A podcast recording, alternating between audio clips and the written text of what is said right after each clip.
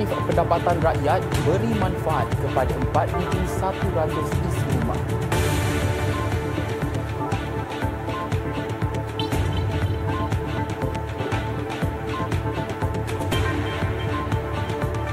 Pembunuh Along Spoon terlepas hukuman penjara seumur hidup.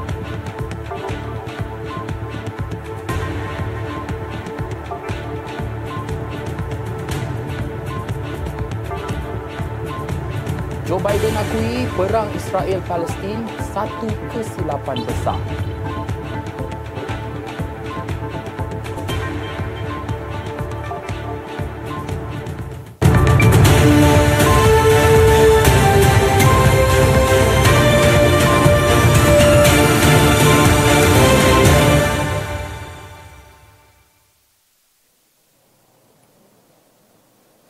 Assalamualaikum dan salam sejahtera. Anda bersama saya Alif Haikal Muhammad.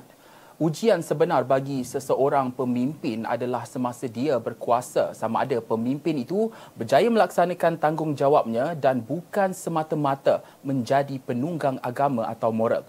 Perdana Menteri Datuk Seri Anwar Ibrahim berkata tindakan pemimpin turut dinilai orang ramai dalam beberapa tempoh tertentu sekiranya pemimpin berkenaan benar-benar serius untuk menjadi seorang pemimpin. Is not pious platitudes. Yeah. Because finally you are judged by your action. People do give some allowance in the first few months, grace period, but then they will have to see whether you mean business. All political leaders, all opposition leaders um, come up and uh, attain power by fighting corruption and abuse of power. The test is when you are in the responsible position whether you can really deliver. The second, of course, clear economic policies. Mengulas lanjut, Datuk Seri Anwar berkata, kepercayaan orang ramai sememangnya semakin terhakis apabila pemimpin tidak melaksanakan tanggungjawabnya. Beliau berkata demikian dalam sesi soal jawab di sidang kemuncak Ketua Pegawai Eksekutif APEC ke-30 yang bertemakan The Global Economy and State of the World di San Francisco, California semalam. Datuk Seri Anwar memaklumkan perkara itu bagi menjawab apabila ditanya mengenai bagaimana pemimpin boleh memastikan bahawa mereka tidak ditenggelamkan oleh retorik serta dapat fokus kepada isu sebenar selain bertanggungjawab terhadap generasi akan datang.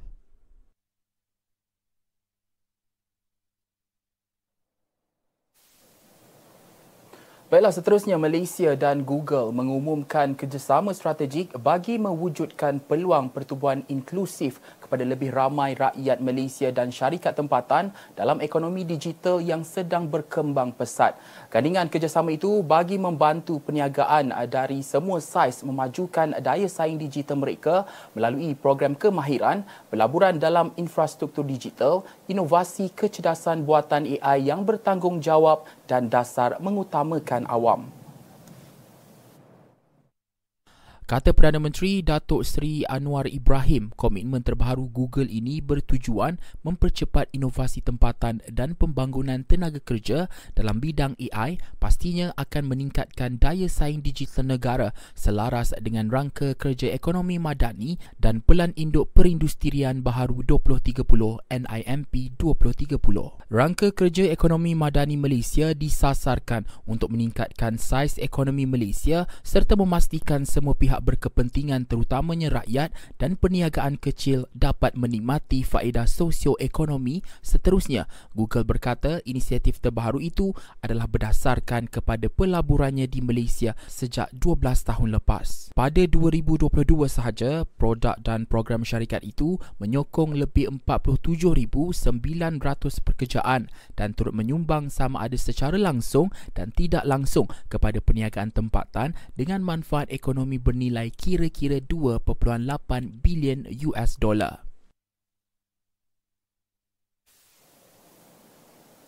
Pelaksanaan inisiatif pendapatan rakyat IPR yang menyasarkan peningkatan pendapatan golongan miskin tegar dan kumpulan B40 telah memberikan manfaat kepada 4,100 isi rumah sehingga kini. Menteri Ekonomi Rafizi Ramli berkata IPR merupakan satu daripada langkah intervensi bersifat jangka masa pendek dan sederhana yang dilaksanakan kerajaan dalam usaha menoktahkan kemiskinan tegar tahun ini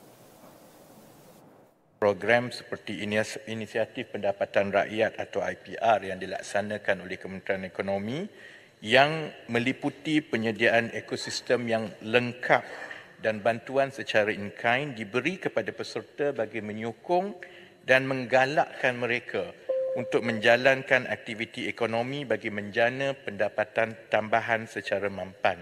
Sehingga kini sejumlah kira-kira 4,100 isi rumah telah mendapat limpahan manfaat daripada hasil pelaksanaan program ini.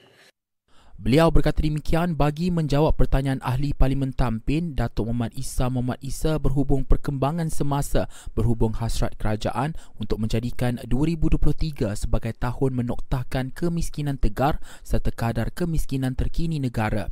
Dengan peruntukan sebanyak 750 juta ringgit diterima menerusi belanjawan 2023, IPR menyasarkan membantu kira-kira 130 ribu orang rakyat tersusah tanpa mengira latar belakang kaum untuk keluar dari belenggu kemiskinan. Ia dilaksanakan menerusi tiga model iaitu Inisiatif Usahawan Tani Intan, Inisiatif Usahawan Makanan Insan dan Inisiatif Operator Perkhidmatan Ihsan. Kerajaan merancang untuk mengambil tindakan sekiranya syarikat penerbangan gagal menepati kod perlindungan pengguna penerbangan Malaysia berkait tidak menepati waktu. Menteri Pengangkutan Anthony Lok berkata kerajaan menerusi Suruhanjaya Penerbangan Malaysia MEFCOM sedang mencari pendekatan bagi meletakkan sasaran prestasi mengikut masa kepada syarikat penerbangan yang beroperasi di negara ini. Ini sesuatu yang kita akan uh, cari satu pendekatan bagaimana meletakkan satu sasaran on time performance. Dan kalau mereka tak dapat uh, mencapai on time performance itu maka kemungkinan ada sesuatu tindakan yang akan diambil. Beliau berkata demikian menjawab soalan tambahan ahli Parlimen Sibu Ling Chai Yu mengenai adakah kerajaan akan memberikan amaran dan mendenda syarikat penerbangan yang gagal menepati waktu. Mengulas lanjut, Anthony Locke berkata kelewatan penerbangan mempunyai pelbagai faktor dan ada di antaranya di luar kawalan syarikat penerbangan seperti cuaca. Sementara itu, menjawab soalan ahli Parlimen Kuala Kerai, Abdul Latif Abdul Rahman mengenai isu harga tiket kapal terbang, Anthony Locke berharap lebih banyak kapasiti penerbangan ditawarkan bagi menurunkan harga tiket kapal terbang yang ketika ini didakwa mahal dan membebankan rakyat. Syarikat penerbangan juga diharap berbuat demikian agar harga tiket kapal terbang dapat diseimbangkan. Jelas beliau harga tiket kapal terbang dipengaruhi banyak faktor termasuk peningkatan mata wang dolar Amerika Syarikat dan kenaikan harga minyak serta sewa pesawat yang menjadikan kos operasi semua syarikat penerbangan meningkat secara mendadak.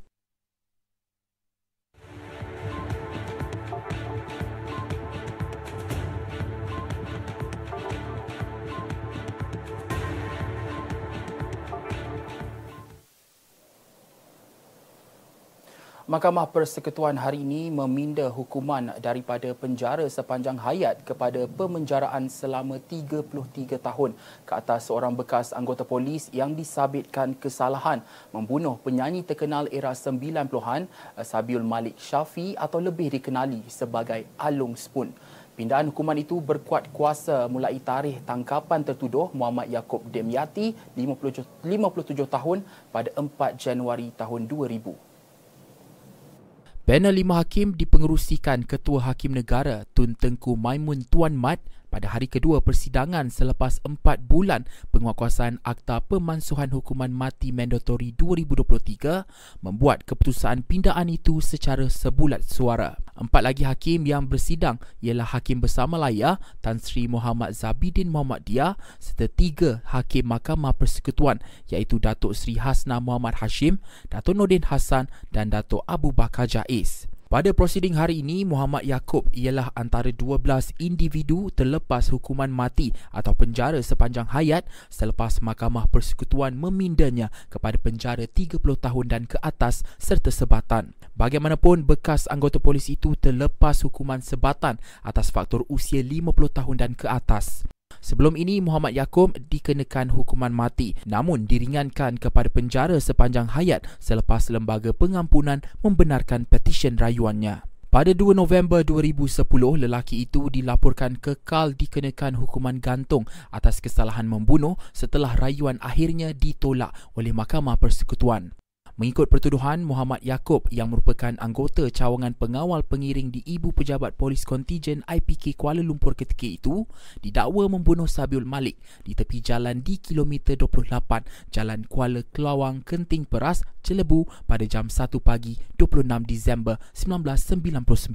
Along Spoon dilaporkan hilang pada 25 Disember 1999 sebelum polis menemui rangka manusia yang diikat dalam guni di lereng bukit Bukit di Jalan Kuala Kelawang pada 6 Januari 2000. Baiklah, seterusnya Suruhanjaya Pencegahan Rasuah Malaysia SPRM Terengganu menahan seorang pengerusi jawatan kuasa pusat pemindahan sementara PPS kerana disyaki memperakui borang bantuan bencana banjir yang mengandungi butir mantan palsu pada 2022. Menurut sumber, suspek lelaki berumur lingkungan 60 tahun itu ditahan kira-kira pukul 11 pagi semalam ketika hadir memberi keterangan di pejabat SPRM ke Maman. Sumber itu turut memaklumkan borang terbabit adalah berkaitan maklumat ketua isi rumah atas nama anaknya sendiri bagi mendapatkan bantuan wang ihsan BWI berjumlah RM1,000 yang sebenarnya tidak layak menerima bantuan berkenaan. BWI merupakan inisiatif kerajaan dalam memberi bantuan kepada setiap isi rumah yang terjejas ketika monsun timur laut atau terkesan dengan lain-lain bencana yang diisytiharkan jawatan kuasa pengurusan bencana pusat. Sementara itu, pengarah SPRM Terengganu, Hazrul Shazrin Abu Yazid mengesahkan tangkapan tersebut berkata kes disiasat di bawah Seksyen 18 Akta XPRM 2009. Bagaimanapun, beliau berkata suspek dilepaskan dengan jaminan SPRM setelah keterangannya selesai diambil. Dua lelaki maut dalam kemalangan melibatkan tiga kenderaan di Jalan Kuantan Johor Bahru kira-kira jam 9.30 malam semalam. Ketua Polis Pahang Datuk Seri Yahya Othman berkata pemandu dan penumpang kereta jenis Nissan Almera yang mengalami kecederaan pada bahagian kepala maut di lokasi kejadian. Menerusi kenyataan hari ini, Datuk Seri Yahya berkata kejadian dipercayai berpunca apabila kenderaan dinaiki mangsa yang dalam perjalanan dari arah Kuantan menghala ke Johor Bahru sedang berhenti untuk masuk ke simpang di sebelah kanan jalan sebelum dirempuh sebuah lori jenis Nissan dari arah belakang. Jelasnya akibat pelanggaran itu, kereta berkenaan terbabas masuk ke laluan bertentangan sebelum dilanggar sebuah lori pembancuh simen. Yahya berkata kedua-dua pemandu lori itu hanya mengalami luka pada bahagian kepala dan kes disiasat mengikut Seksyen 41 Kurungan 1 Akta Pengangkutan Jalan 1987.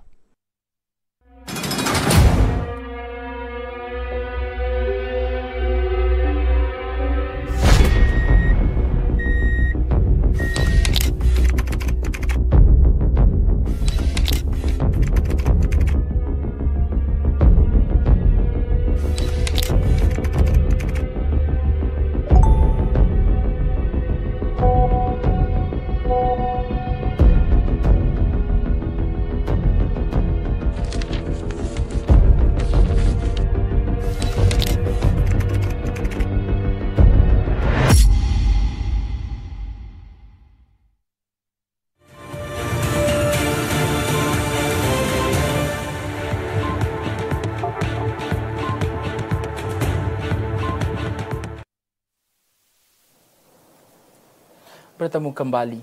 Kerajaan negeri dalam usaha mengembangkan bidang pendidikan dan latihan teknikal dan vokasional TVET di Pusat Pembangunan Kemahiran Teknikal Selangor STDC. Datuk Menteri Besar Datuk Seri Amiruddin Syari berkata antara langkah dilakukan adalah mendekati dan mengasuh pelajar di peringkat sekolah menengah untuk memupuk minat mereka dengan bidang itu. Dan ini adalah masalah Malaysia yang telah bertapak lebih 8-10 tahun sebenarnya iaitu tentang pendidikan sains, teknologi dan matematik yang rendah. Ini masalah asasi yang sebenarnya perlu kita tangani bersama-sama dan kalau kita tak dapat tangkap mereka dan mengasuh minat mereka daripada sekolah menengah, kemungkinan kita tidak akan mendapat pelajar-pelajar yang berkualiti. Uh, dalam penggal ini antara tawaran yang kita kemukakan tempoh hari ialah untuk masuk ke teriteri sekolah menengah mengasuh minat pelajar-pelajar dan ibu bapa supaya menukar paradigma TVET bukanlah peluang kedua sebaliknya TVET boleh dijadikan sebagai pilihan pertama yang menyajikan peluang pekerjaan yang tinggi Beliau berkata demikian bagi menjawab pertanyaan daripada ahli Dewan Negeri Ijo Jeffrey Mijan. Tambahnya, penumpuan berganda diberikan kepada aspek pendidikan TVET bukan sahaja pada tahap kemahiran asas tetapi juga tahap tinggi menerusi kerjasama dan jaringan yang dikerjakan bersama Apple, Festo, Siemens dan Dassault System. Sebanyak 1,506 projek perkilangan telah diluluskan di Selangor dengan nilai pelaburan berjumlah 88.88 bilion ringgit bagi tempoh 2018 hingga Jun 2023. Esko Pelaburan Eng Zihan berkata, daripada jumlah berkenaan sebanyak 35.88 bilion ringgit adalah daripada modal pelaburan tempatan dan 53.0 bilion ringgit adalah modal pelaburan asing. Sebanyak 95,610 potensi peluang pekerjaan telah diwujudkan daripada projek-projek perkilangan yang diluluskan ini. Beliau berkata demikian bagi menjawab pertanyaan ahli Dewan Negeri Bukit Lanjan, Puah Piling tentang kadar pelaburan antarabangsa di Selangor di antara tahun 2018 hingga 2023. Zihan berkata antara perancangan dan tindakan kerajaan negeri untuk meningkatkan kadar pelaburan antarabangsa adalah dari segi penyediaan polisi seperti rancangan Selangor Pertama RS1, Pelan Pembangunan Wilayah Baru seperti Projek Wilayah Pembangunan Bersepadu Selangor Selatan Idris serta program tahunan berskala besar seperti Sidang Kemuncak Perniagaan Antarabangsa Selangor dan Pameran Penerbangan Selangor. Selain itu, kerajaan negeri juga giat menjalankan program promosi penggalakan pelaburan dengan pertemuan secara fizikal maupun virtual dengan pihak dewan-dewan perniagaan di Malaysia dan luar negara termasuk misi-misi pelaburan yang akan terus diatur dan dilaksanakan. Industri tumpuan yang akan terus diberi penekanan adalah seperti sains hayat, life science, ah, pembuatan makanan dan minuman, F&B, pembuatan produk elektrik dan elektronik, kelengkapan pengangkutan seperti industri aeroangkasa dan drone serta mesin dan peralatan. Bagi sektor perkhidmatan pula, Eng Zihan berkata kerajaan negeri telah mengenal pasti sektor yang berpotensi untuk berkembang di Selangor antaranya industri perkhidmatan logistik dan pelaburan digital seperti perkhidmatan perniagaan global, GBS, pusat data serta teknologi kandungan kreatif. Bagi sektor pembangunan sains hayat pula, program Selangor Lab Partnership diperkenalkan untuk merapatkan jurang antara pihak institusi pendidikan dan industri supaya penyelidikan-penyelidikan dapat diusahakan secara kolaborasi yang lebih jitu dan produk-produk dapat mencapai keberhasilan untuk dipasarkan.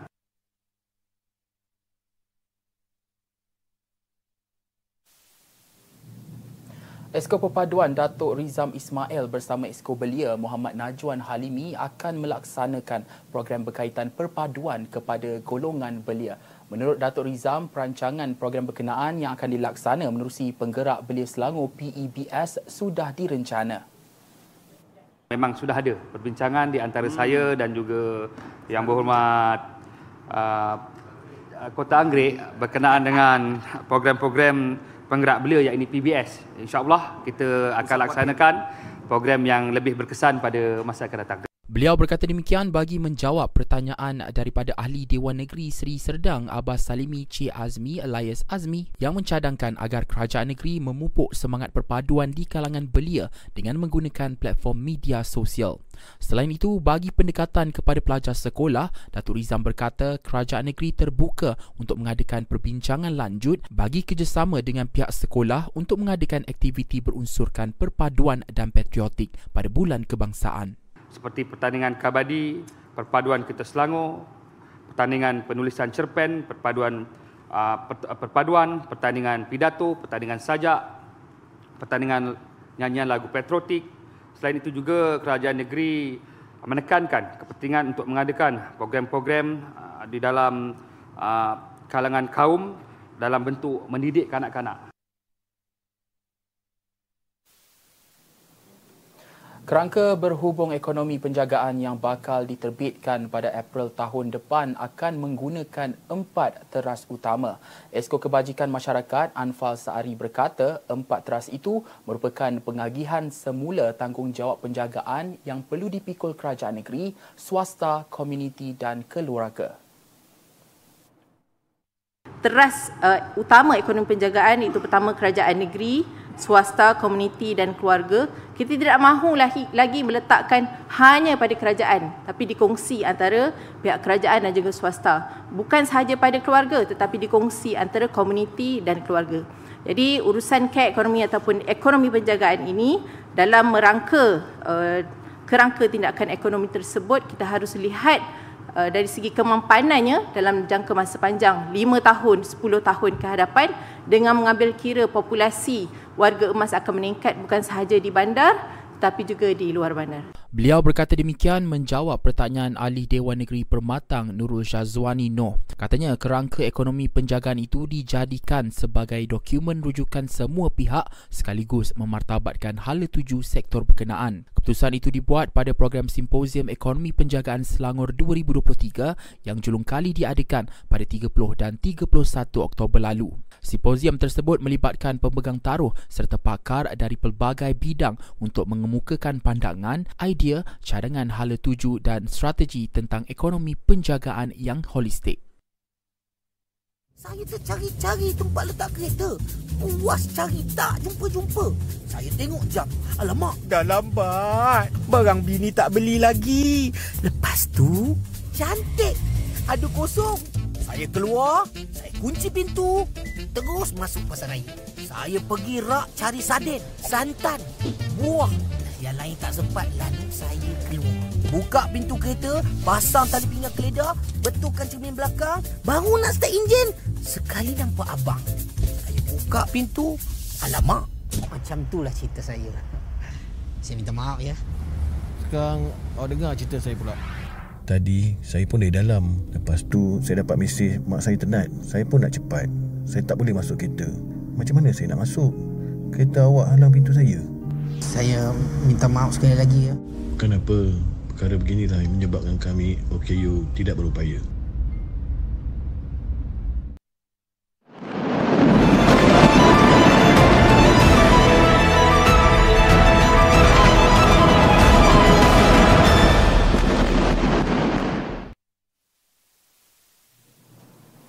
Bersua kembali. Presiden Amerika Syarikat Joe Biden menyifatkan perang ke atas Gaza suatu kesilapan besar. Menurut Biden, beliau telah menjelaskan perkara itu kepada Perdana Menteri Israel Benjamin Netanyahu bahawa penyelesaian konflik Israel-Palestin perlu diselesaikan secara bersama antara kedua-dua negara. Beliau ujarnya telah melakukan yang terbaik untuk membebaskan tebusan yang ditahan Hamas. Bagaimanapun mesejnya iaitu tunggu di sana kami datang telah menimbulkan persoalan. Presiden Amerika Syarikat itu menjelaskan mesej berkenaan bukan bermaksud untuk pihaknya menghantar tentera. Sebaliknya yang dimaksudkan beliau pihaknya telah melakukan segala-galanya untuk mengeluarkan tahanan menyentuh mengenai serangan rejim Zionis ke atas Hospital Al-Shifa, Biden mendakwa ibu pejabat Hamas berada di bawah hospital. Perkara itu bagaimanapun dinafikan Hamas.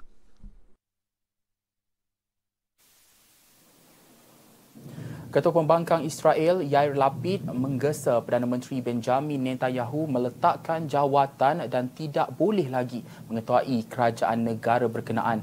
Itu merupakan kenyataan pertama yang dikeluarkan Lapid sejak pergolakan Israel Palestin bermula 7 Oktober lalu.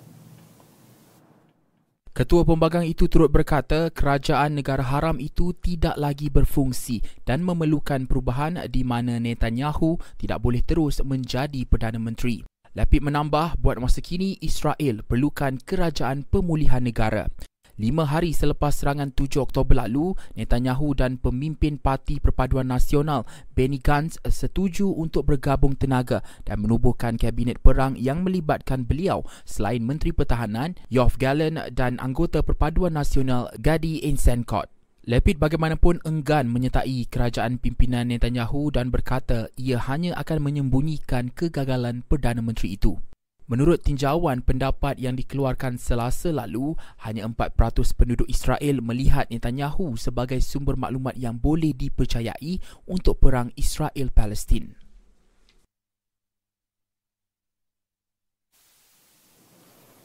Ketua Tabung Kanak-Kanak Pertubuhan Bangsa-Bangsa Bersatu UNICEF pada Rabu menyifatkan keadaan di Gaza umpama padang jarak padang terkukur ekoran serangan kejam Israel di Palestin. Katanya situasi yang berlaku amat menyedihkan di mana kanak-kanak terpaksa berdepan ancaman bom berulang kali dan hilang tempat tinggal.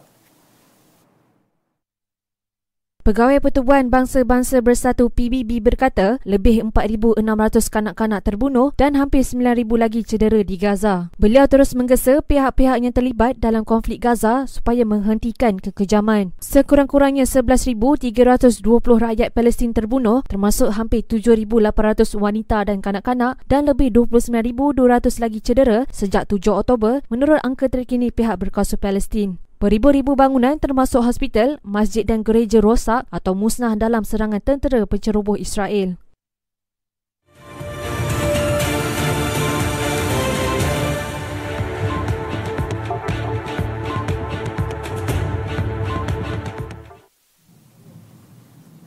Kita ke berita sukan. Perbincangan awal tentang penubuhan pasukan JDT Racing Team telah dijalankan melibatkan pemilik JDT Tunku Ismail Sultan Ibrahim dan pelumba negara Hafiz Syariz Abdullah. Kedua-dua watak penting dalam penubuhan satu lagi cabang sukan dalam JDT itu bertemu dalam satu majlis di Johor Bahru yang menandakan permulaan projek baharu tersebut.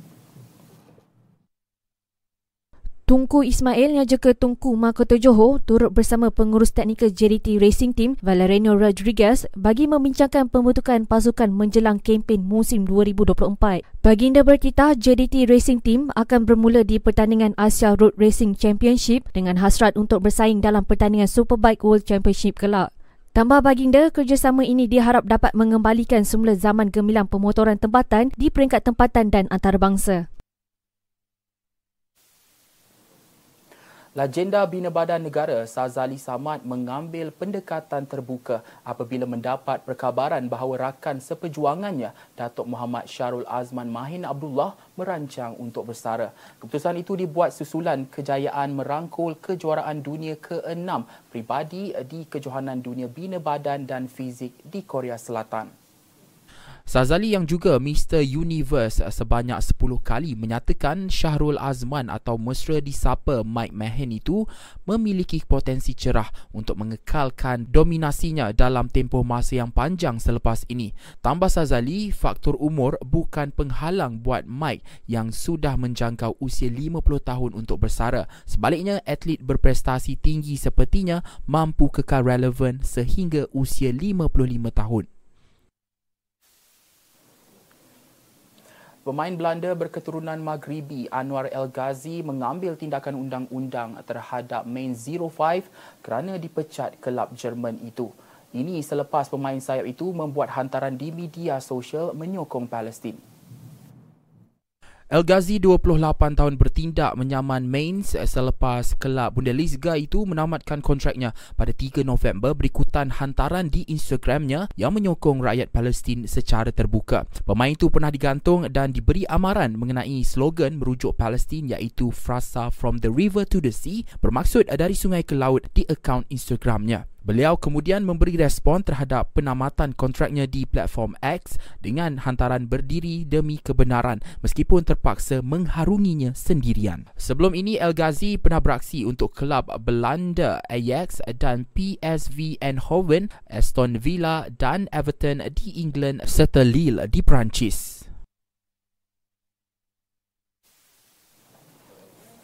Berita itu tadi mengakhiri semasa 6 petang. Sebelum berpisah, saksikan visual keberitaan rakyat Palestin yang mana kanak-kanak dan wanita berterusan menjadi mangsa kekejaman rejim Zionis. Teruskan doa kita untuk rakyat Palestin. Saya Ali Faikal Muhammad. Assalamualaikum dan salam hormat.